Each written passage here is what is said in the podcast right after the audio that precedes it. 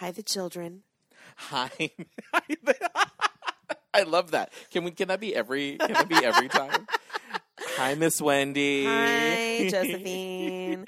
Welcome to our time of the month. This is February. Yeah, finally. Finally, we're coming at you a little late with February, but we have so much to cover. For a month that is short, we're going to give you lots of content. We're gonna give you all the content.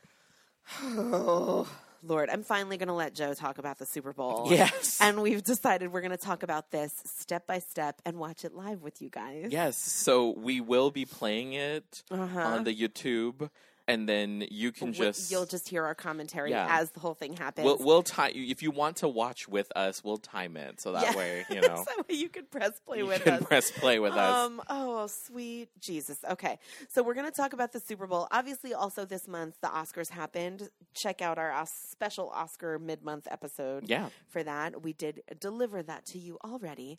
I'm going to talk to you about the Taylor Swift documentary. Mm-hmm. Eyebrow raise, Eyebrow raise. shake of head, tilt of head. Um, High Fidelity on Hulu. Mhm. Uh, we're going to talk about West Side Story on Broadway and the surrounding chaos of that, Uh huh. the surrounding controversy. hmm Um, Zoey's Extraordinary Playlist, a new network television Network- TV. Network television. Well, network television TV is redundant. yes. Network television programming. programming. we'll we'll talk a little bit about it. I'm drunk. Don't listen to me. It's fine. Um, and then uh, I'm going to talk to you guys about To Kill a Mockingbird on Broadway at Madison Square Garden. Uh, RuPaul has kicked off a new season. This Start your month. engines. Yes, we ended February with a new season of Queens, and guess what we'll talk about every month from here on out? um, RuPaul also hosted SNL. And speaking of SNL, Pete Davidson has been in the news. We're going to talk about that. Um, so much. Yeah. We ready? Are we ready? Okay, so Ladies and gentlemen, are you ready for Super Bowl are you ready for the Super show? Bowl halftime show? Okay, so now you if you haven't yet, if you would like to watch with us, get to a safe place cuz don't do this in your car. No. Pause this recording. Mhm. Go and uh, find the Super Bowl halftime show. Yes. And for the Shakira and J-Lo's full Pepsi Super Bowl halftime show. Exactly. And for the next 14 minutes and 20 seconds, uh, enjoy our commentary. And also, I might cry. I might She cry, might. and I have been crying about it. I will cry. I will get choked up about it. And here we go. So, as this is beginning, here we are. yes. This will be the third time we watch this together, be. and I can't get enough. I can't get enough. Also, lots of conservative America super pissed that we have two Latinx artists performing at the halftime show. And Mm-hmm. they're like, you should be American. One is definitely. And we're like, I mean, yeah. yeah, one is definitely American. I'm not sure if is uh, but you know, Shakira's Colombian. Shakira's Colombian. But, but I mean, now she's started to move her body and I'm mesmerized. Wendy has forgotten all the words. I'm like, I don't know words anymore because Shakira's hips are killing me right now. Yes. So she's a vision in ruby red sparkles. Hold on. Here comes the chassé. Chasse, a low step ball change. How's your she wolf, Joe? My she wolf is ow. Ow! Yes, and then this Ah. just you know the the little uh, the little orchestra Mm-hmm. filled with like women in long hair. Yes. God, she's so good. Okay, now we have a close up of her face here. And I've said, God damn, how old is she? She's like 50 something. She's 50, I think. I think so. At Yeah. least late forties. Not and her skin is so beyond flawless. for HD for Yeah. HD television. She's incredible. Incredible. Also, Shakira's playing electric guitar right here. Why, Josephine? because we just need to be re- reminded that she plays every instrument A reminder on the face of the earth. that Shakira is talented as fuck. Yeah, And don't underestimate this queen. And you know what else she does? She she has a rope, and she's gonna you know do some Here belly it is. dancing. Ojos así. So Josephine earlier said, "Wait, did she change costumes?" Mhm. And I said, "No, that is underdressed." Ah, and we'll see J Lo pull this trick later too. So in the theater, we underdress for quick changes. that way, you peel off a top layer, and there you are. There you are. Dance with that rope, Shakira. Yes. And then the fire underneath. damn. Like, Oh, my god! Come on, come on, Y'all, I don't care who you are in this world men, women, cats, dogs. Everybody should be a little sexually aroused by Shakira Mm-hmm. right now.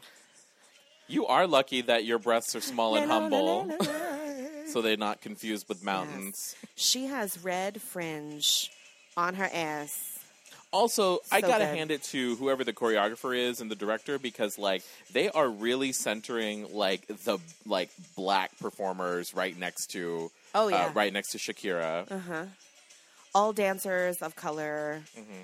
Like just the diversity on that stage. Again, always so, so, so important. It's people who know how to dance like that because they grew up dancing Yeah. like that. Yeah. Also, this won't be the so this will be the first time. Now, let's whip off the longer skirt. And now she's in a mini. Sorry, what were you going to say? I was gonna say that with she's doing I like it like that, and then you know Bad Bunny's coming out. Yeah. I have to hand it to again the directors because Talk about the fact that Chiquita's rolling around on stage yes, right and she's now. like, oh, she's serving the camera, yeah, serving. she's like, check this ass. What look at up?" me, look at my look That's at my right, thigh. Bad Bunny. What? Like they they chose to have them do songs that are not theirs but are really popular, like reggaeton songs. We'll see it again with J Balvin in in the second act. Uh huh. But like you know, this is a Cardi B. This Cardi B is known for this. Yeah. But to have Shakira come out and do it Yeah. and recognize that like this is a cultural Yeah. thing. This is like a, ra- a really great example of like artists holding each other up. Yeah. Also, Chantaje is like my favorite Shakira song right now. How many times do you listen to this at your desk job? Chantaje uh, Yeah. every like every day, Yeah, you do. and yeah, I'm you all do, like, Queen. Yeah, you like, do. cause Maluma. I mean, there you go. Okay, Bad Bunny, feel yourself. yeah. Now, here's what I'm fascinated by. Oh, I just got distracted by the booty. I know. Shakira can articulate her hips in a way that like no one else can. I'm certain that if I had more knowledge of belly dancing and salsa and like I, I but in terms of like public figures and movement, like no one articulates the way that Shakira does. No one. It's amazing. All right, now we're at Hips Don't Lie. This bop is 15 years old. yeah. And what I'm fascinated by is that like babies in any school across USA know this song. Like 8-year-olds now know this song and they'll freak the fuck out when they hear it. I think it was a missed opportunity to not bring Wyclef out. I agree. So you know, I, I do want to hold space. Wyclef for, got issues. Let him be let him be mad. It's like I do want to hold space. for him, like, I'm but- over here crowd surfing at the Super Bowl. Don't bother me. and she's all like, "No fighting." There Oh. it is. Now you said that's a cultural thing. Yeah. Okay. White people wouldn't Oh, and here we go. it, but Here's here that. she, she going so so so hard. Here I think a bunch of like old white people just thought it was weird, but Mm-hmm. culturally, like little Latin babies get it. Yeah, they were just like, not, "I it's not this." weird. Yeah,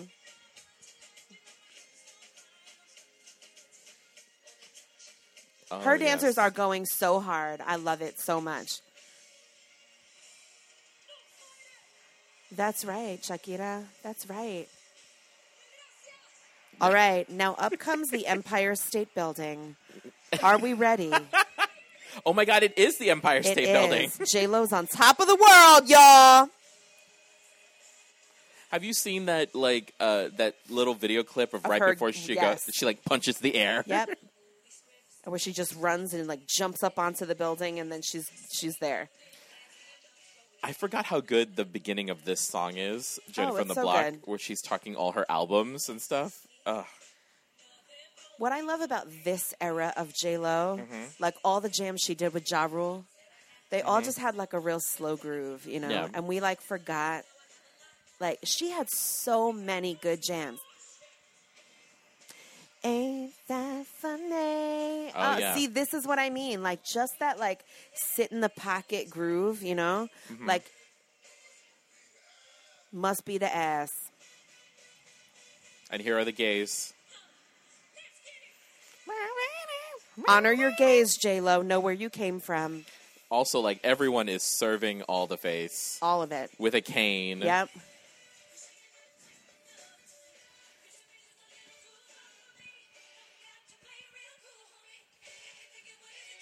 Yeah. Get right. I mean, don't you need to dance with a cane when you're 50 years old? Yeah.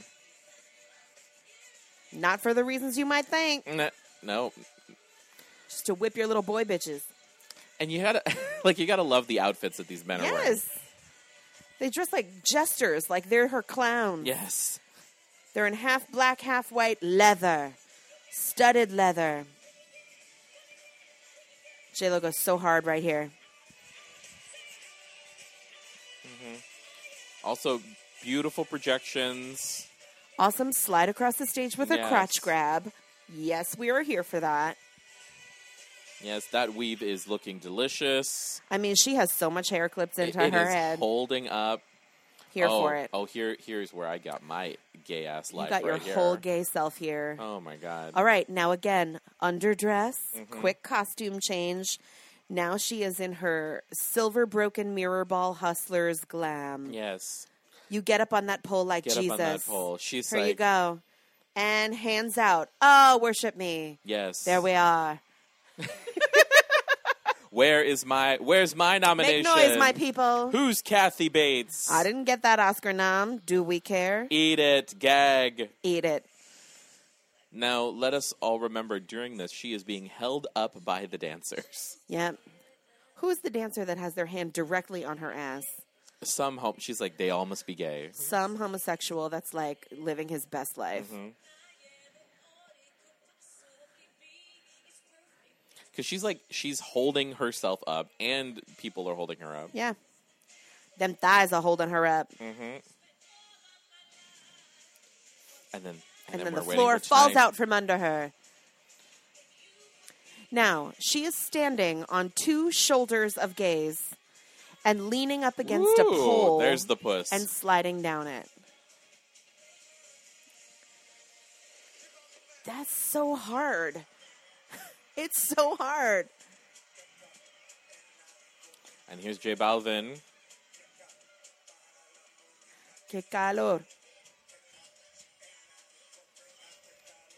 Got that big booty. Here. Oh my god. Her dancers are going so hard. My love don't cost a thing.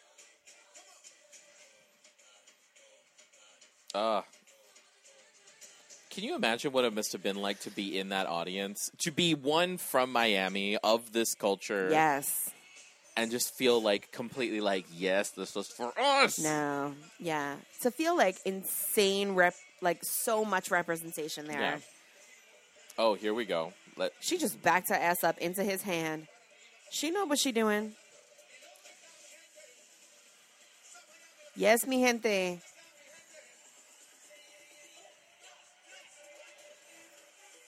Hairography. Hairography. Just whip it around, girl.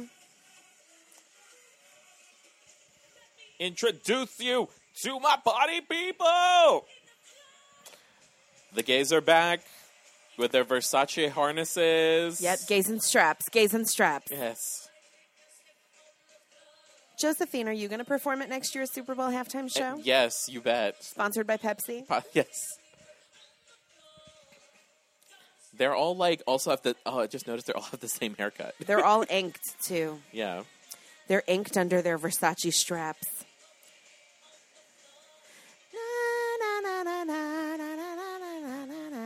They're all like wearing the like basketball shorts with Yeah. tights underneath, which I love. What I also love is that uh, Super Bowl halftime shows, it's really like a showcase of their whole body of work. Yeah. hmm Okay, this is where it gets political. We got children in cages, and we feature J Lo's daughter Emmy. And the uh, the female symbol. the female symbol, so like women holding each other up.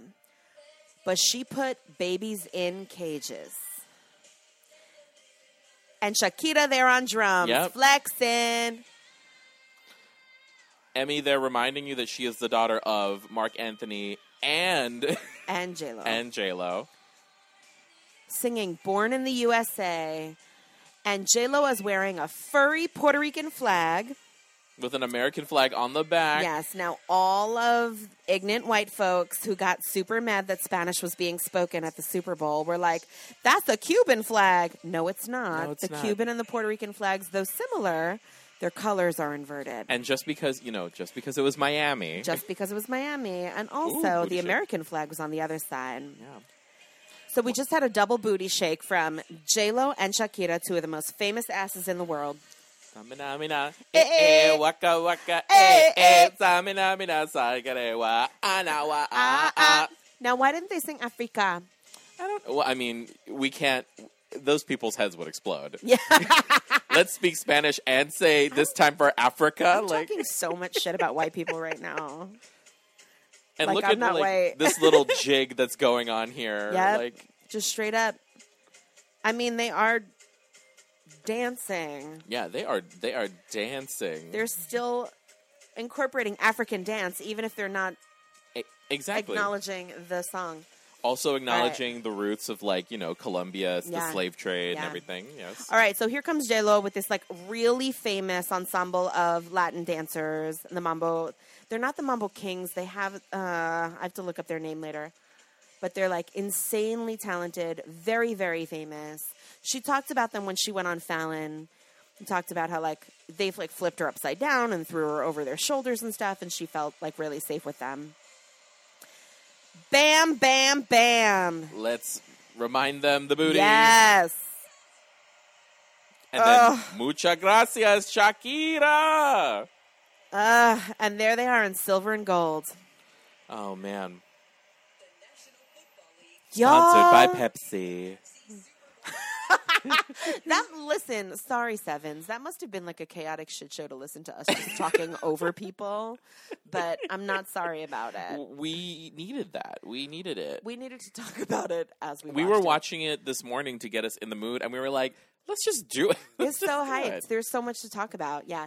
It got really political. I think the aftermath of watching that, like a lot of people had things to say about like, oh, they shouldn't have had the babies in cages, etc. Born in the USA. Springsteen like gave his blessing for them to use that song. Well, yeah. I mean, he- Yeah. like, like he, you know, that's the first thing. It's like, did he give his blessing? Yeah. He did. He did. And J Lo said that like the next day or something he called to say it was like really great. It made him smile to hear it at the Super Bowl sung in that way. Um, but oh God, like that was like a fire. That halftime show, like we haven't seen a halftime show like that in a real long time. No, no. Yeah. And now next year we'll probably get like you know Paul McCartney or Uh, yeah. I mean, Gaga put on like a real fire halftime show too. she did, but like not like to have two legends. That's true. It's You know, like and like the duet of like one is not outshining the other, that they are completely equitous in that, and like really holding each other up. Like it was just phenomenal. Yeah, I mean, like, because they both had show-stopping moments. Like, Mhm. it wasn't the it. Shakira did not open for J Lo. Yeah. Like, it was very much, yeah, you know, it was very tonally correct. It totally was. Yeah, Yeah. it really was. Oh god, it was so good. And there have been some misses at the Super Bowl halftime show Yeah. as of late, and we're including Beyonce in that mix. Yes. Con- this is a controversial statement. This is a controversial, but we are in agreement with But this. We are still friends because we're in agreement on this. So yeah. the year that Beyonce did it with like Coldplay and Maroon Five, And Bruno Mars. Bruno Mars, that made no goddamn sense Yeah. at all. Um, the only moment that I appreciated in that was when she came out in formation, hmm you know. But like, When she like tripped and then like made it work. Like Yeah. she like went back.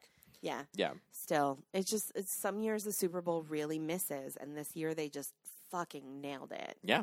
in a year where football and the National Football League is really controversial and being boycotted right and left and you know and still playing games with Colin Kaepernick and and all of that like you know football is losing its Aaron Hernandez documentary on Netflix. industry exactly Yeah. um, which I don't know anything about. Do you? So it, it's funny because I didn't know anything, but I talked to somebody who, when we when we had met years ago, he was like a football person, and then I asked him, I was like, "Hey, are you going to go watch the Super Bowl?" Uh, on Super Bowl day, I saw him, and I was like, "Hey, you're going to watch the Super Bowl?" And he said, "No, I'm not because of like you know all this stuff." And then someone mentioned the Aaron Hernandez documentary, and Aaron Hernandez is a player who. Um, was I think he was he was on trial for murder because he he killed like an ex lover's lover or something like Uh-huh. that. But like one of the th- apparently one of the things that comes up is like concussion stuff and all of that, and so you know we were people he started to see like yeah this just seems like unnecessarily barbarous Uh-huh. like and it doesn't there's no reason why i like literally be need, needing to uh, watch like gladiator Yeah. sports going on when you know what's happening to the Mm-hmm. men that are that are um, participating Yeah, there's that. You Mhm. know, like the the physicality of what we're doing to these men, um, and then also like the the institutional racism behind it. Yeah. is yes uh-huh is insane Yeah. Really problematic, and a whole other episode that we could talk about. yes Um, so that being said, I think Shakira and J Lo were like both a pretty controversial choice. hmm Also, a really fucking brilliant choice, being that the Super Bowl was in Miami, and to have that kind of Yeah. power on stage was just beautiful. Um, all right, more of that more of that, please. Less of the barbaric humans fighting each other. more little gay concerts Yeah, more little gay concerts. Less of the skull smashing, please. Thanks. Uh, let's talk about Taylor Swift. yes how is t swift how's tay tay Okay, so I I wasn't ignoring you. I just didn't know how to respond. I know, I know, I know, I know. So we we put this documentary on our list, right? Netflix, like what is it, America, Americana, Americana, or which is funny because like Miss America, America, or something like that. All American Girl, or something. I don't even. I know. Yes. Look it up because I don't want to like misquote it. But So g- yeah, I'll look it up. I'll look it up right now. but um, I had it on our list, and I realized Joe will probably not watch it. And I forget when I had time, but I watched it. Miss Americana. Thank you. I knew it was Miss something, Miss Americana. Now, I take issue with that name. Like, I don't think that Taylor Swift is any kind of Miss America. No. But then watching the documentary, it really journeys her um, her evolution from a good girl who needs to please everybody into somebody who cannot stay silent in country music. hmm Um, and so it really does kind of document much in the way that like Dolly Parton's America Mhm, did mhm. the like need to stay out of politics when you're in country music because you don't want to rile your fan base, you don't want to get upset, like you know you want to, to please everybody. We all saw what happened to the Dixie Chicks, who are again having a moment right now, but we'll talk about that in March. That's in March. That's in March. Um, so, so Taylor Swift kind of really being like lessons learned from country music uh, was like very adamantly staying out of the political scene and like and like refusing to kind of get involved until then she kind of started to see the damage it was doing to people and causes that she really did believe in. And so she got very involved and very vocal in the 2016 election. Um, and I don't think, or in the midterm election after 2016, Yes. 2018, sorry. Um, so she got really involved in the midterm elections in terms of uh, the senators who were being elected or reelected in her her home state of Tennessee, and um, I didn't realize how much of a like controversial thing it was for her to even send out a tweet saying I support this person or get out and vote. Like until you see the context of it in this documentary, you're like, oh, that was a really big deal for her, you know. Um, and then the aftermath of what that did to the youth vote and everybody voting and how people made a joke of her, but meanwhile, all of her fan base is now of voting age, and uh, so she really did cause this wave of young voters. Um, and there's so much power in that, right? Yeah. Yeah, she touches a little bit on like body image, nothing on like her dating life, very little on her mom.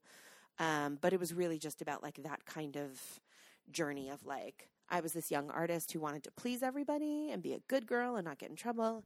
And then I have now grown into this person that's like, if you don't like me, that will always bother me, but I don't care. And Yeah. here you go. Yeah, I mean, it, the thing is, right, is that like she was criticized. It, she was criticized by some people and uh, some voices on the internet for having remaining apolitical in 2016. Yeah. and it's interesting because, like, you know, it's one of those things where it's like, yeah, you can't. It, you're, we're living in a world where you know.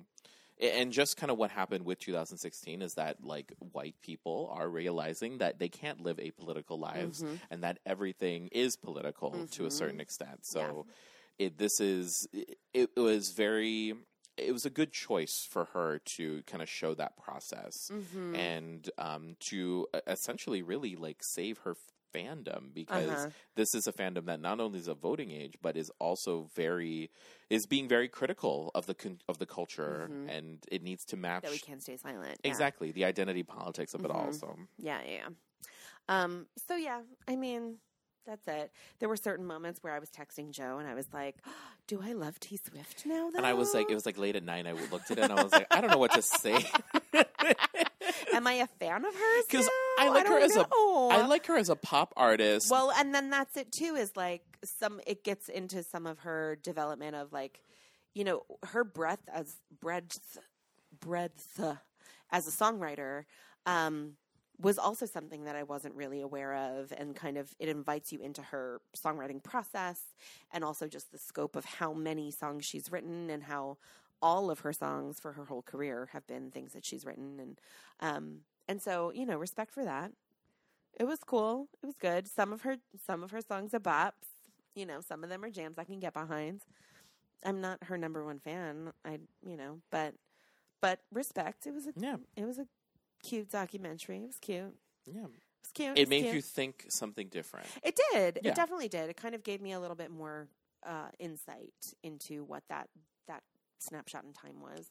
Um, you asked me how this compared. Yeah, so to, Uh, how did this compare there's there people are talking about comparisons of between this and the lady gaga documentary and Uh-huh. and in terms of like just the glimpse into who they are as people and as artists uh huh. how does it compare Um, not asking for positive or negative just how does it compare No, I think that Gaga's was more about, and, and now again, I might be the right objective person to talk about this because I kind of don't care about either of them deeply, F- deeply. yes Um, I respect both of them, but I, you know, I'm a, I'm ambivalent. Um, Gaga's, I think, felt a little more honest in terms of who she as a person is Mhm. because it dove really deeply into her illness, her chronic pain, um, and how she pushed us through that, and also then walked her through her Super Bowl performance, right? Um, and yeah, yeah. I don't know. Taylor Swift was more about like, am I brave enough to send this tweet? Yeah. I don't know. You know, um, so it just I think Gaga's felt a little deeper, a little Mhm. more honest to me. the the celebrities are just like us what did you hear from people? Well, I heard that like it was definitely the Taylor one was more like polit like it was more socially based as opposed to the Gaga one, which was just like intensely personal. Yeah, So exactly that. yeah, Yeah. yeah, yeah. All right, good. I'm, you know, I'm sticking with the norm. There you Yeah. go. All right. Um, we need to talk about High Fidelity on Hulu.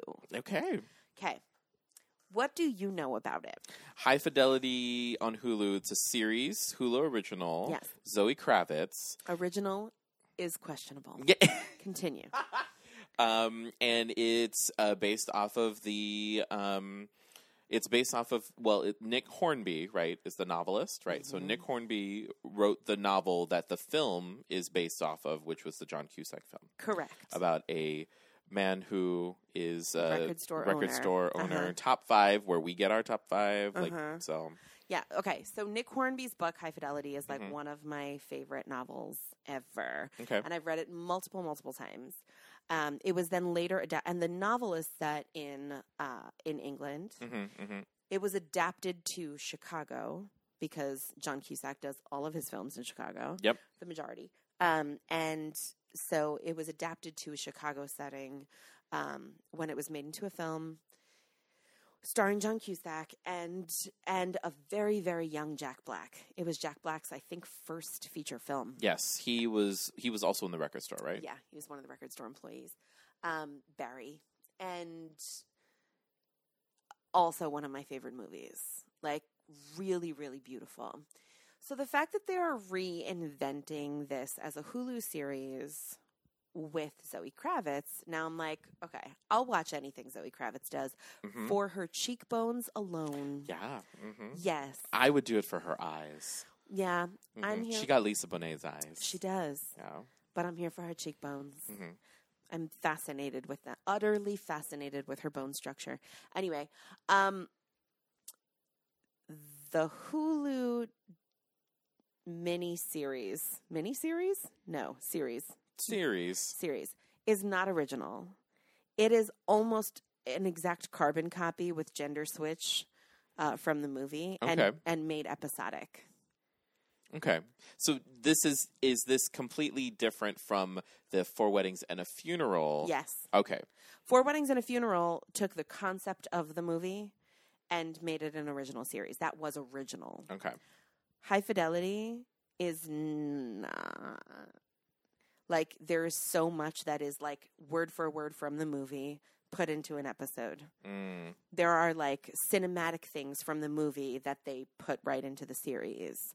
You know, like the thought process of all the things I should have said. Like John Cusack has this whole um uh thing where Tim Robbins has a feature in the movie and he comes into the record store and wants to have this like zen peace talk with Rob and um and so John Cusack goes through this whole thought process of all the things he should have said and it plays out like over and over and over again, you know, before he just walks out and says goodbye, you know, and you know, all the things we should have said, like the film reel that plays Yeah, in all yeah, of our heads. Mhm. So they like legit recreate like all of that with her.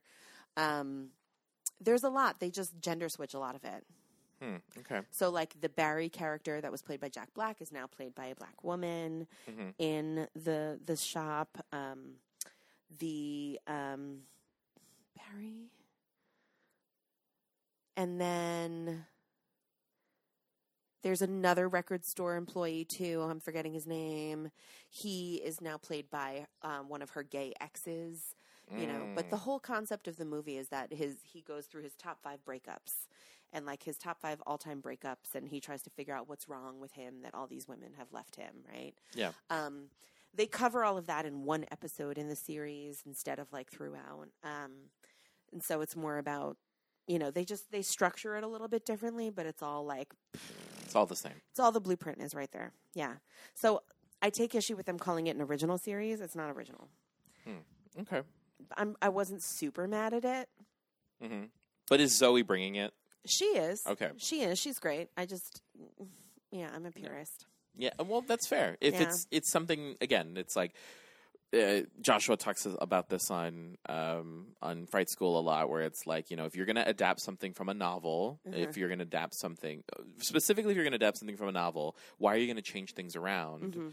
um, he's the opposite thing. It's like I want to know, I want to see how you're going to do it. Uh-huh. But in this situation, it's like they didn't adapt a novel; they adapted a screen. They adapted the movie. that's my issue Yeah. with it. I loved what they did between the book and the movie High Fidelity. hmm Like I thought that those changes were were really brilliant, and I thought that it was it was true to the, the heart of the book. But you know, the changes that they made were intentional and good, and all of that. What they have done from taking a movie, that movie, and putting it into a series doesn't really feel like the movie didn't really feel like it needed to be updated. The movie feels felt to me current and present already, you know, in a way that I don't I don't know. I just didn't feel Oh, like yeah. it needed it yet, you know? Yeah, Yeah. I don't know. I take issue. yeah, I went into it super skeptical. I was like, eyebrow raise, we're going to figure out what this is. Yeah. I don't know. But I'm here for Zoe Kravitz. I don't think that she makes stupid choices. And so I watched it and it was, you know, it was, it's an enjoyable series. It's enjoyable. I just know but as yeah, like too much of the history exactly. of the story. As someone who as someone who like this is a cultural touchstone for you. This For is me, on a top five list for you. Yes. Yeah. Yeah. Yeah. And that's completely fair. I mean, everything we say on this in the show is valid and fair, but you yes, know. Yeah, yes. because none of what we talk about is rooted in fact. no. it's almost like we work for the government. It is. I mean, we just basically talk out of our asses at you for a whole hour. Enjoy. Uh, let's talk about West Side Story on Broadway right now. Yeah, so uh, Ivo van Hove, who is the Belgian the director of this current incarnation of West Side Story, um, it opened on Broadway this uh, in February. Mm-hmm. and it was a very it was a, had a very long and interesting journey to Broadway.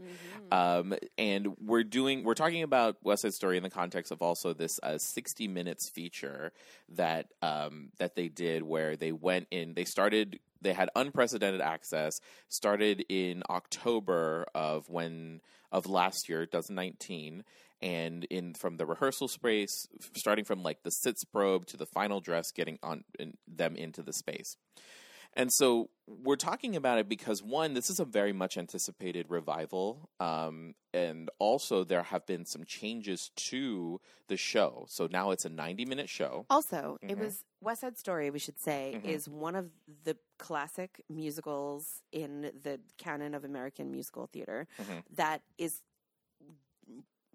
remounted fairly regularly. Yes, This was just produced, like just recently produced in 2008. yes. The um, that was the uh, The one with Karen Olivo. who yes, won. where who Mhm. won who won for Anita. And that was the one where uh, Lin Manuel Miranda redid, or he wrote a lot of the lyrics so that there, it was a bilingual production. It Mm-hmm. was the first bilingual production they had done of it. Yes. So, so in this particular production with Sondheim, and we, you know, Stephen Sondheim is also there, Mm-hmm. um, giving his blessing as well.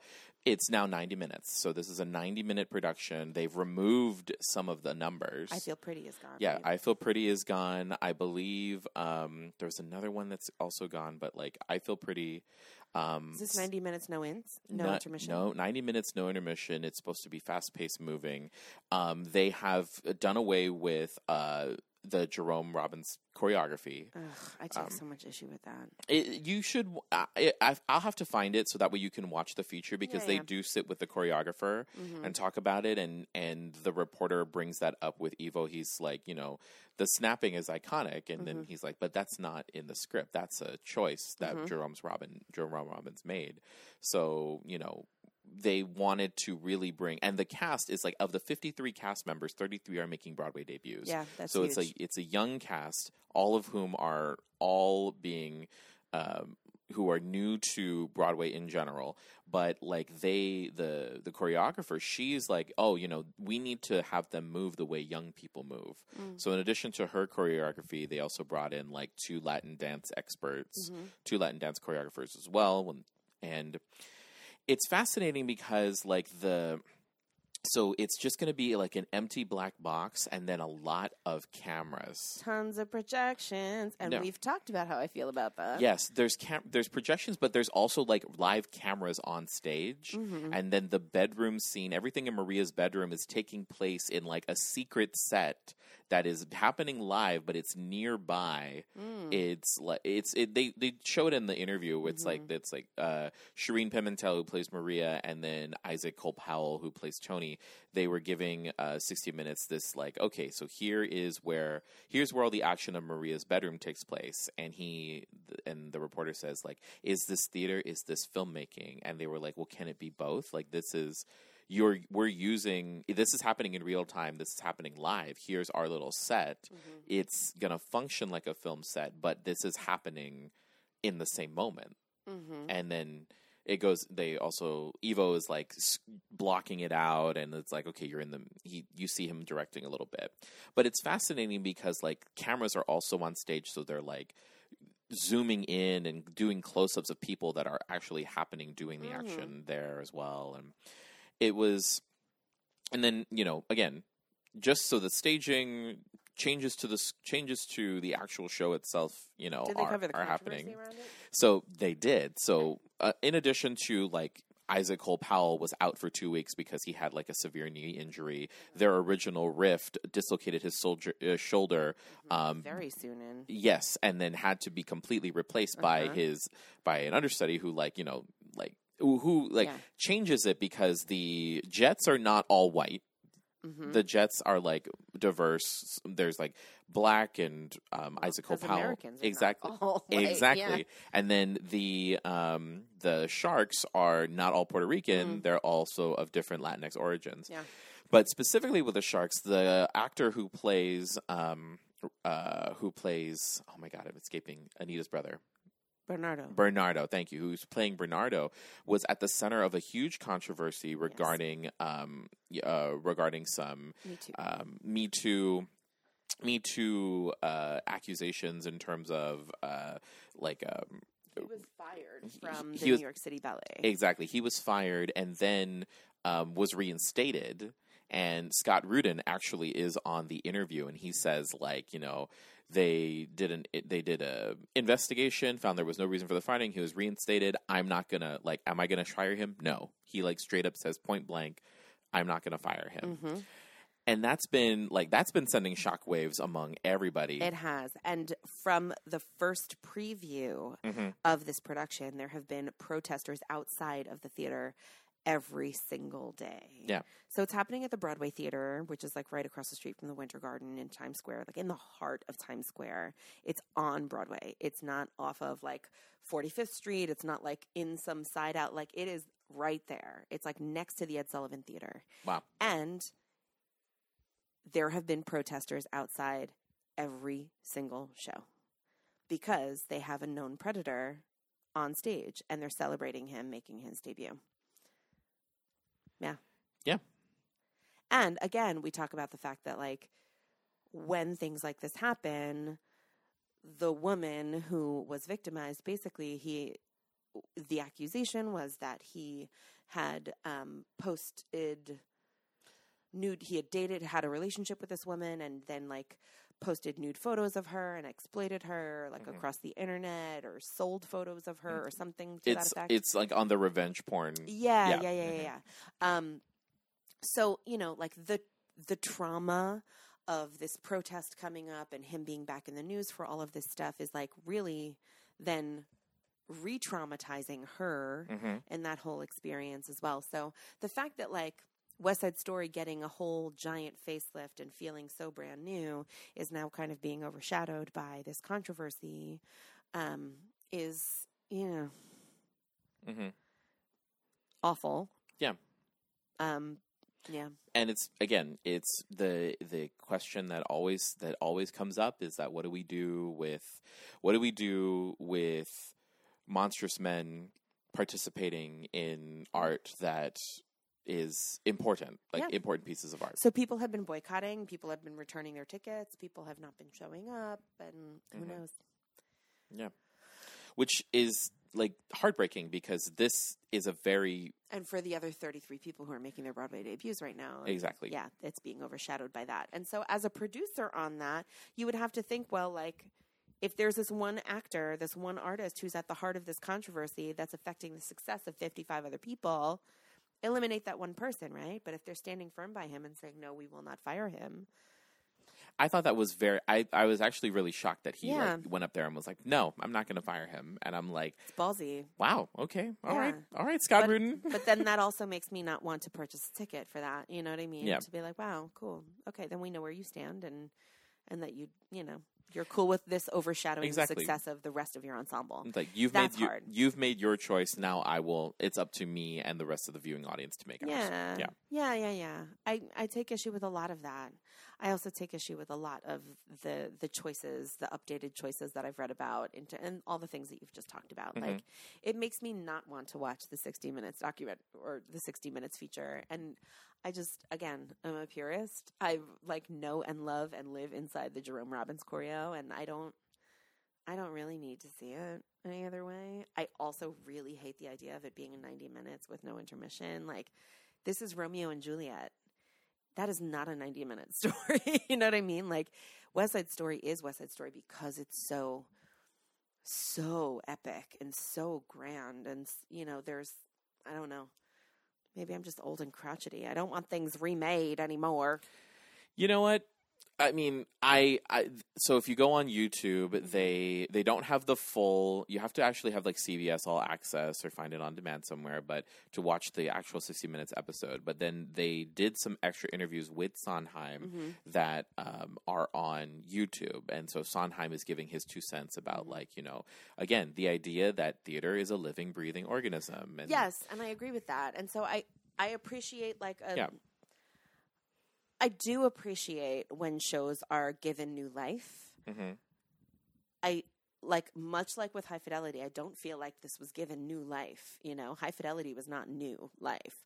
Um I and maybe this is a brand new facelift for for West Side Story. I don't know. I loved Oklahoma and what they had done with that last month. We talked about it, but meh, I don't know. I Well, I just, mean- I have no desire to see it. I think, Exactly. especially given the surrounding controversy, it Yeah. makes me not want to see it. there's if there's already these barriers Yeah. that things that you're already not going to see, then it's not something that you, Yeah. when things like this happen though it's it becomes a larger national conversation you know there are a lot Mhm. of people who are talking about what's happening on broadway and normally broadway is a pretty isolated industry specific to new york but when people across the country know what's going on because of this controversy you know it's both drawing attention to the show and in both positive and negative ways Mhm. so there's that. Yeah. There it is. Again, we don't have answers to these things. We can only loosely factually report out on them. Um, do you want to talk about Zoey's extraordinary playlist? Yes, I do. Um, Tell me about these things, Josephine. so Zoey's Extraordinary Playlist is a new musical television show on NBC network television. y'all. Network television for the people. Network television for the people. So um, it stars Jane Levy as uh, Zoey, who is Any a- relation to Dan Levy and Eugene? I don't think so. No, okay. No. Um, so Jane Levy, who is like you know a fairly well-known TV actress. So uh, she her first her breakout role was in uh, Suburgatory. Uh, Suburgatory What is that? with um. It was uh like she was in Suburban Purgatory with Jeremy Sisto on, on ABC a Oh. while back. So anyway, I don't even know what that is. long story long, Jane Levy is this. Um, she's a like works in tech in San Francisco Bay Area, and she gets an MRI and is very um, is very concerned. Um, something happens while she's getting an MRI, and so all of like music like playlists from like Spotify are now in her head. So one of her power, it's now become her special power since then that she hears the internal monologues of people and their thoughts based on popular on pop music. Mm-hmm. So all of the music is covers. And, you know, she's like she like goes in and she sees this guy who's singing Mad World and then realizes that oh, he's singing Mad World because he's dealing with losing his father. Mm-hmm. Um, and it's got Skylar Astin who's in it and it's from Pitch Perfect. yeah, it's pitch perfect. It's got Alex Newell from Glee and um Once on them. Island. It's got um it's got uh Lauren Graham, Lorelai Gilmore herself Hey, playing now. the boss of the playing the head of like the division, Jane's boss. Mm. And it also has Mary Steenburgen and um uh oh my god, Peter Gallagher. Oh. So the uh, other thing is that her father um, is Peter Gallagher, and Peter Gallagher has like he has this disease where he's basically like catatonic, like he's just kind of there. And so sh- her power is actually giving her her father back, and Oh wow. it's very heartwarming. But it's also just like you know, I mean, it's exactly what you would think. I would be Mhm. very surprised if this is going to make it past past the first season. okay. I really hope that they give you a complete thought and then hopefully set things up for the future. But you know, if Are not, are you enjoying it? I'm enjoying it. Um, but again, like it's one of those things where it's like I'm not watching live. I'm letting like episodes build and then binging Got it. because like that just seems like too much of a Uh-huh. commitment for me to watch live. Yeah. Um, but it's it's a fun show, and I, Mhm. again, to me, Jane Levy can do no wrong. Mm-hmm. Skylar Astin plays like her work friend who is secretly very much in love with her. Mm-hmm. And So yeah, speaking of Skylar Astin, his Yeah. ex-wife Anna Camp. Anna Camp hmm is in that show with Bradley Whitford. Yeah, Perfect Harmony. Perfect Harmony. And you and I have talked about this. Both Perfect Harmony and Almost Family were like two network shows that we like started watching yeah. and, then, we gave up on. which I'm I'm dangerously close. We're like three episodes in, and I'm dangerously close with giving so- up on yeah. Zoey. because I feel like I don't know what it is. I don't know what it says about me, but or just our culture in general. But like, it's getting. uh, There's no such thing anymore as appointment viewing. Like, Yeah. like appointment viewing only for like uh, reality shows, but like For me, it's only for award shows, really. and See- election coverage. and that's it. Yeah, that's the thing. Is like there's no such thing as like appointment viewing. We stay home. We know if you missed it, you missed it. You have to Mhm. catch it, videotape, Yeah. whatever. Yeah. So like I feel like just like with us, just like with Designated Survivor, these shows that were like super long, you know, if you give a full you use the full 60 minutes, no ad breaks, give you 10 good episodes and that's it. And then you just go about and you make something else. Uh-huh. So, I don't know, we'll see. I will say I'm still watching This Is Us. I'm still watching Grey's Anatomy.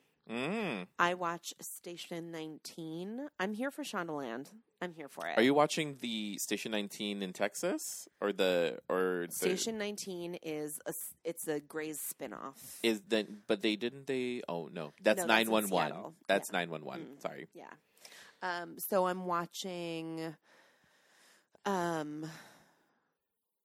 Yeah, those are I think are like the the big ones. But again, Hulu, I watch them next day or later Yeah. in the week when I can watch them commercial free because there's- exactly there is no such thing as appointment viewing anymore. I watch what I watch Superstore hmm I watch um, Modern Family Yep, Modern Family I watch too. Which I is ending. Blackish. hmm Um, do you watch the other ish do you watch Grownish do you watch I, Mixed ish Grownish is one that I started and gave up on. Mhm. Mixed-ish is one that I started and am soon to be giving up on. Ah. Though I love Tracee Ellis Ross and Mark Paul Gosselaar is in that. as her father Zach Morris is in there as her father. Uh, so the the casting is is really brilliant in who plays the mother uh, an actress who I do not know. Because like name. I think it's Ava um Ava Ava, Ava Deavere Smith No, no, no. no. Well, that's who plays her in Ava DuVernay Smith plays her mother in in real life yeah in Blackish yeah, yeah, yeah, yeah. But in um, Mixed ish she does not. Though I will say Mariah Carey did the theme song for Mixed Ish. oh And I'm so, so here for it, yeah. Um, Mariah Carey just, and also she talks a lot about how Kenya um, Morris, Kenya uh, Barris Barris, Yeah. thank you, um, you know, brought her on to do the theme song for Mixed-ish and like what that meant to Mariah Carey having grown up as a mixed kid, you know, like was was really great for her to, to Mhm. be a part of that. And so if you follow like Mariah's Insta, she like she promoted that show. She promoted the shit out of that show. Um, because she herself exactly. Yeah. That was her childhood story. I will say Mixed-ish is really good for like the 80s references. okay It's it's on for that, but it's like meh. Hmm. It's not enough.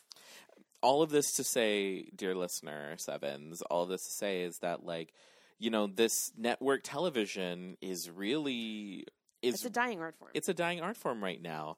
And you know, you you rarely have these things. I mean, like um the shows that I live for that are like not network TV. I mean, not network TV, but just like not on a streaming service. I all consume those shows on Hulu the next day. hmm So it's not I'm not waiting around. hmm I'm living my life. I'm I'm living my life. Yeah. Yes. All right. Um, I am going to talk about our next agenda item and try and talk about this without crying. I'm going to talk about To Kill a Mockingbird on Broadway. Um, moved its show to Madison Square Garden. Mm-hmm. For those of you who are not New Yorkers, I'm going to explain this to you. So, To Kill a Mockingbird. Hold on. Get the accent. You have the nail. I have a nail. I, Yes. I sound the way I sound, Josephine. you have Shut your up. Metro card? Call me Joe Pesci again. See what happens. See what happens. All right. So here's the deal. To Kill a Mockingbird was uh, obviously a famous novel adopted by Aaron Sorkin for Broadway. Um, it is going up at the Shubert Theater on 45th Street. Um, so that theater ho- uh, that houses about 1,400 seats, 1,460 to be precise, um, 1,460 seats. Madison Square Garden is a sports arena in Midtown on 34th Street. So to move a show like out of its home where it's built is a huge undertaking as is. But to adapt a Broadway play, which is in a small contained house, and to move it to an arena that seats 18,000 is a completely different art form. Um, so what they did was um, they decided that uh, New York City public school students were they were going to give the opportunity for New York City public school students to see To Kill a Mockingbird for free. Madison Square Garden, which is where the Knicks play, which is where Billy Joel has his standing, you know, once a month, like standard standing Mhm. concert series. Yeah. Like, it's a hugely famous venue, um, and it's right there in Penn Station in Midtown. Uh, they decided to rent or to give To Kill a Mockingbird the the space rent free for three days. Three days hmm um, to move their Broadway show in. So basically, I pulled up an article on this because that's insane. And I want to just kind of like the logistics of how they did this is just insane. Um, they had to restage it. They kind of had to like recreate the set, right? Because the set is a movable thing. It moves from front porch into the courtroom and back to the front porch and all of that. And those set pieces fly in and out. When they moved it into the Madison Square Garden arena, they had to like expand it all so that it's one still set, right? Mhm. So on one side in the round, they have the courtroom, and on the other side, they have the front porch. And so throughout this, they had to have cameras panning around the stage so that it could also be projected onto the big screens. Um, they had one rehearsal day in that space. Wow. One rehearsal day. Like fucking mind blowing. Insane. Um, and then the actual day of happened on February 26th. Um, students from New York City's five boroughs um, came into Madison Square Garden, many of whom had read the book. Um, but all of them got to see it for free, and it obviously eighteen thousand doesn't cover every New York City public school, so it was like a first come first serve situation. But schools that got in got to bring their students for free to see a Broadway play. For many of them, it was their first Broadway play. So they walked in, like they saw this show, which is an incredibly beautiful show to begin with hmm to see it on that scope and scale and then to hear the actors talk about what that experience was like for them was like it's so so so emotional because as a kid who grew up in New York as somebody who had the privilege to see New York theater several times a year always once a year you know it's it's something that we we as New Yorkers t- take for granted Yeah. Yeah. um, and so to remember that students need access is a really important thing. And so um, the actors, Mayor de Blasio declared it To Kill a Mockingbird Day. Uh, Spike Lee came out and spoke to the audience before the show, and he said that his mother used to drag him to Broadway plays, and and he talked about the importance of somebody in this audience is going to want to be an actor, someone in this audience is going to want to be a playwright or a director, and to follow your dreams, and like to speak to students at that level is just like killing me, killing me. So um, all of the actors talked about how, like, in a venue like Madison Square Garden, the absolute silence during scenes that were full of tension, like the during the the um, the courtroom scene and the racial injustice and th- like things that are so timely and so so incredibly timeless. Um, uh, they just said that it was like it was kind of almost like being at a rock concert too, because like when the kids like cheered for moments, you know, it was like uh, they don't get that kind of applause when you're in a 1400 seat theater. Yeah. and the whole experience changes for an actor and also, you know, for an audience member when you move it into a, an arena like that. So it was a huge, huge, huge victory for um, for Broadway and for MSG.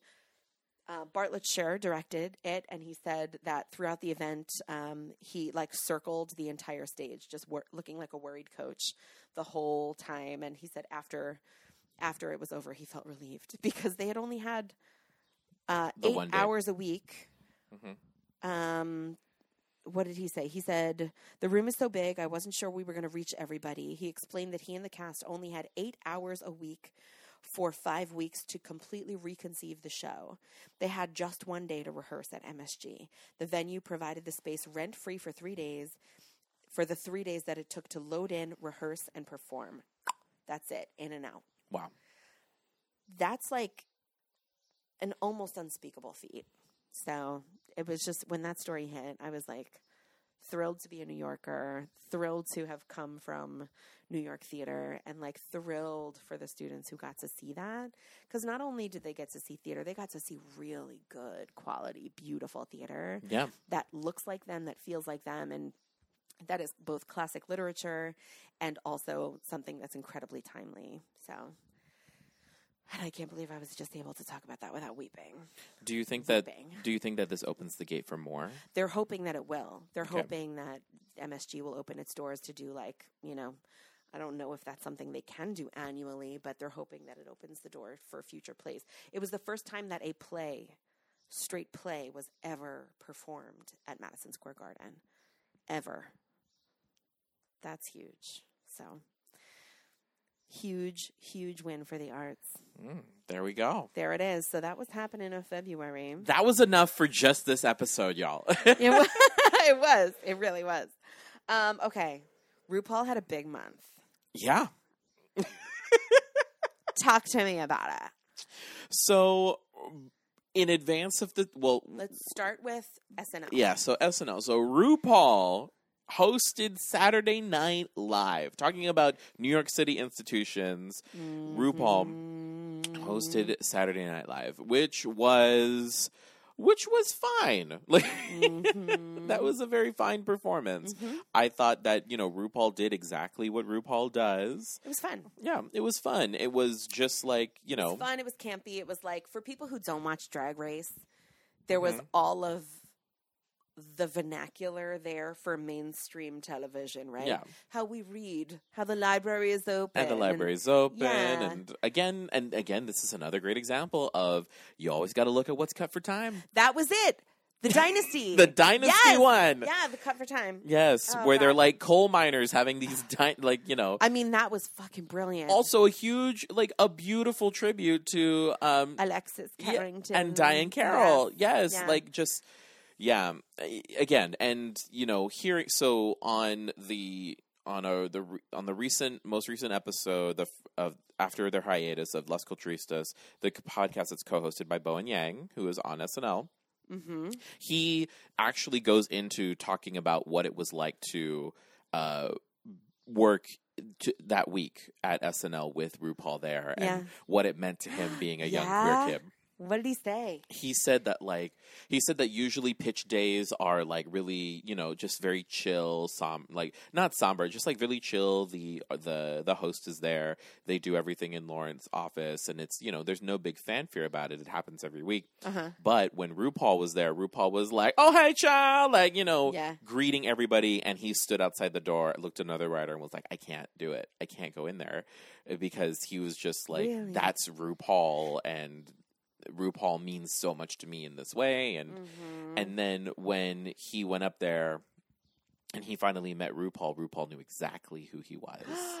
And and there was like he said that there were many moments of people going ah! Like very Yeah. very much screaming because RuPaul knew exactly who certain people were in the room and what they meant. Like he knew he called out Aidy Bryant for shrill. Like he was just like he knew these people so I mean, like RuPaul. We yeah. forget because RuPaul's so campy. We forget how fiercely intelligent he is. yeah yeah, He knows. does He his is homework. up on his references Yeah. for sure. And so it was interesting to kind of see to hear him talk about that and what that means for the cast and how he like put in the most time he had ever he like would leave he left work at like six in the morning one of the days because he was just there grinding because he ne- he needs to happen because this could be the only time that it happens and if it's good enough it could happen again Yeah. with RuPaul Yeah, so yeah, yeah. Oh, yeah. I love that. it was it was fun. I thought like my Yeah. favorite sketch was obviously the San Diego Public Library Yes. reading fun. so um, fun. reading the and just like I thought like oh my god RuPaul's gonna read children and no it was like I thought it was a good spin I'm like no RuPaul's gonna read these classic children's books Yeah, it was great. yeah It was really great. I loved the promos for the week yes with RuPaul, Mhm. where the commercials were like just the cast completely fucking fangirling over him and just being like, "Oh my god, RuPaul's talking about the way that I'm walking," and oh my god, Mhm. you know, like just fucking every like showing the the caliber of his his cultural status Yeah. and celebrity. You know, is is real huge. yeah we got a lot of like we got a lot of Ego Nwodim too we got like Uh-huh. thirsty cops we Uh-huh. got you know the charades bit I thought was really Yeah. hilarious Yes, yeah, yeah Yeah. It was not only like a fun night for drag culture, but also for black culture. And I think anytime you have um you have a black host who is like in the same way that we had um, like when Awkwafina hosted, you know what I mean? Like the ways that we get to kind of highlight our cast members, you know, and like bring that into light, which is why Charades was like Mhm. such a fun moment too, you Yeah. know? I mean and you know Justin Bieber was the guest Yeah, that made no fucking sense to me. I'm glad you brought that up Yeah. because why is he still a thing? I, I couldn't even tell you. But- he he looked like he was uh, like an escaped patient. Here's what I don't get. Here is like the great juxtaposition of Justin Bieber to me. He looked like a weird, like you know, almost I don't know, creepy dude in a van, you know, like with his like Mm. weird little skinny mustache. Mhm. But he's up there still boy banding it and like dancing to songs like Yummy Mm. and dancing like uh, Ah. uh exactly. Oh, sorry. I guess like I y- can't. And I'm like, but you're still singing like a teenage boy, and you're dancing like a teenage boy. but you but you you got that yummy yeah. Uh, yeah, oh, but you're married, and you look like a gross pedophile right now. So like, it was so, it was so off color for me. I was not having it. it was stuck in my head for a little bit, and I just like the I Yeah. just hit what he's saying about like you've got that yummy yummy, and I'm like, Yeah. Gross. God, gross. I'm like, if you're a married ass man right now, can Yeah, can you grow up a little? don't Show you- us how you've grown. Yeah, because I just feel like if he wants to look the way he wants to look, cool, you do you. But then, like, You do you, your boo. music should evolve with you, mm-hmm, right? mm-hmm, mm-hmm. Yeah, and also, Agreed. why did we pair Bieber with RuPaul? Why? Could we have could we have picked anyone else? Any kind of gay icon. give us give us week. someone homosexual. Give us a Give queer us a person. Sam Smith. Give us a Gaga. Give us anybody who's having give a us, moment right now. exactly. Give us Sam. Give give us uh, Hayley Kiyoko, who's gay Jesus right now. Yeah. Give us anybody. Anyone. Yeah. So Bieber just felt like an off color choice that Yeah. night. Anyway, RuPaul's Drag Race season 12 premiered on the last day of February. I am American. American. First of all, it's the season premiere part one. Yes. We have only met half of our queen. Yes, which Michelle did bring up. It was like, you know, when there's all of you, we don't get to know you, but now we get to know you. It's true. And I was like, ooh, that's true, it's girl. true. We got that one queen who talks about being Persian every five seconds. Yes, Jackie Cox. Yes. I'm here for her. Yeah, we're here for Jackie Cox and her her three o'clock shadow. Yeah. well, wh- wh- when her Michelle noon o'clock shadow. when when Michelle brought that up, she was like, "This is going to be your struggle, girl," and I'm like, "Oh God, now we're going to have She's right though. the whole storyline is going to be about like how and am I the going to second make she said it, I was like, "Oh yeah, I see it. Mhm. Oh yeah, yeah." Either that, or she's going to make it a part of the aesthetic. She'd be I a- mean, she should. Yeah, Yeah. why not? Um, who are the other queens that you're feeling from the first from episode? from. We're only talking about the first episode, so um, I have to say that I am here for Brita And why would that be? because Brita is from eh, Brita's father's from the Kingdom of Tonga, the which is kingdom. which is from which is a Pacific island. So she is a Pacific Island queen. So you you feel kin. I feel akin to her. Plus, like I, you know, she is she is definitely a known queen Mhm. in Nueva York. You know, Mhm. sh her full name, which of course they can't air for copyright purposes, is Brita Filter. Mhm. Um, so they can't ever they can't air the whole thing. But Brita is like, and I thought like, okay, she re- she was what I wanted Alexis Michelle to be. Okay. You know, Yeah. because she's like she I, she was this huge, big personality, super like super gregarious, and I was like, I'm here for all of this. Plus, she's a big girl who knows her dimensions. Uh-huh. She knows how to dress herself, Mhm. and I really appreciated that a Yeah. lot. Yeah. Yeah, yeah. I am here for Widow. Of course. Well, I'm also here for Widow too, but you know, Here for her. We love her. she is not right. She is not here to make friends. She's She- not here to make friends. Yeah. But she is here to snatch everything up. Yes. She did a great job. And she crushed it. she sure did. She's like snatching it without any apologies. She's like, want to see how skilled I am? Here you go. Bam, bam, bam. yeah. Love her. Do you know who else? Like, so this was a twist. The lip sync was not a lip sync for your life. It was a for your legacy. Yes. For a five thousand dollar tip.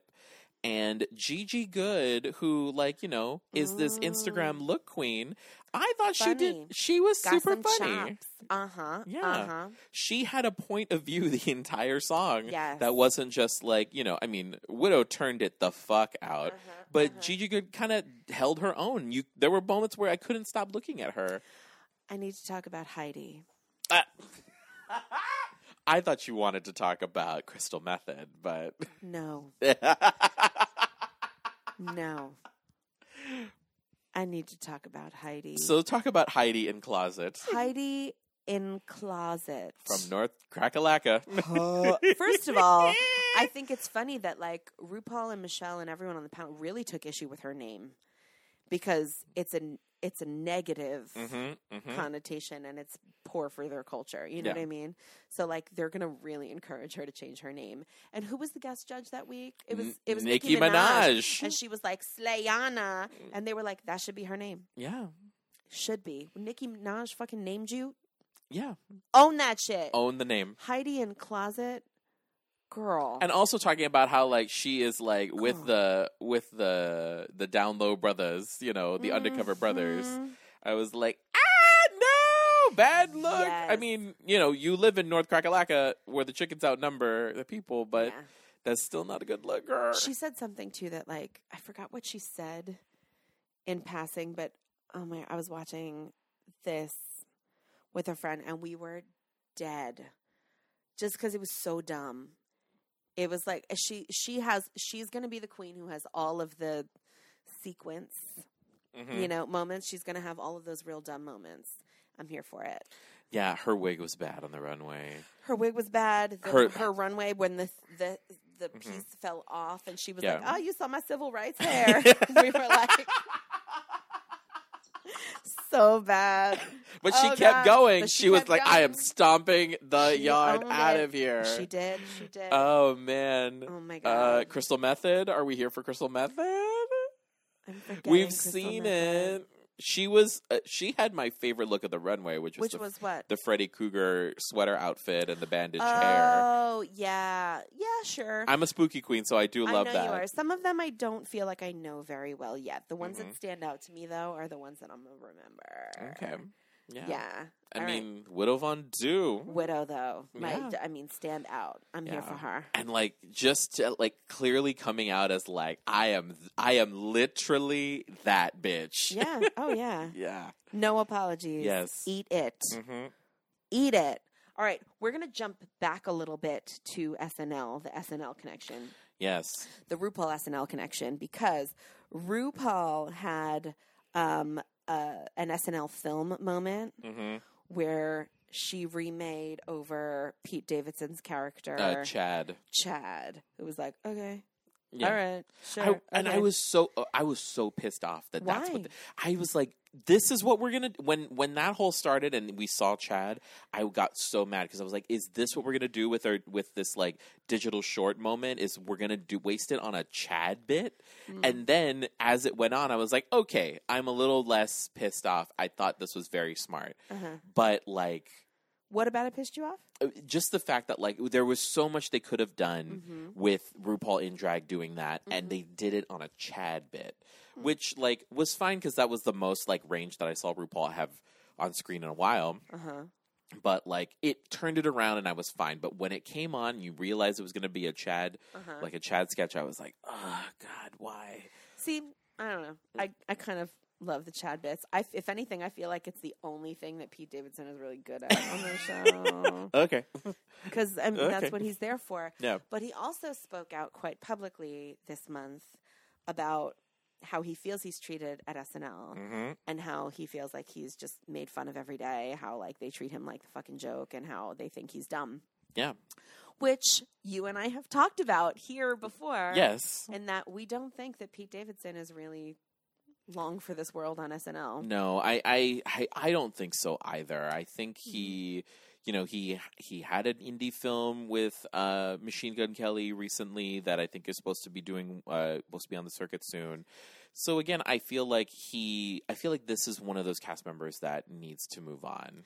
Yeah, I've always felt a little confused by his place there, like in terms of I don't I don't know if he's hmm if he's a fit or Yeah. I don't know what he contributes to the cast because it's it's kind of clear through writing that like they don't give him the opportunity to contribute much. Yeah, when they do give him the opportunity to contribute, it's he's playing Chad or he's he's um doing his like weekend update correspondent thing. hmm and poking fun at himself again. Yeah, Mhm. yeah, yeah, yeah. So he spoke quite publicly about that, which we wonder must have pissed off Lorne, Lorne Michaels.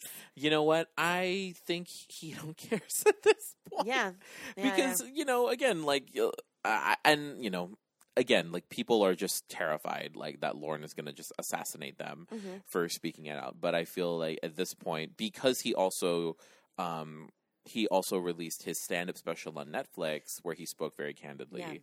Um, which will transition into that. I don't think they cared. yeah. Uh, yeah. Okay, so that's a good segue. Let's talk about his stand-up special.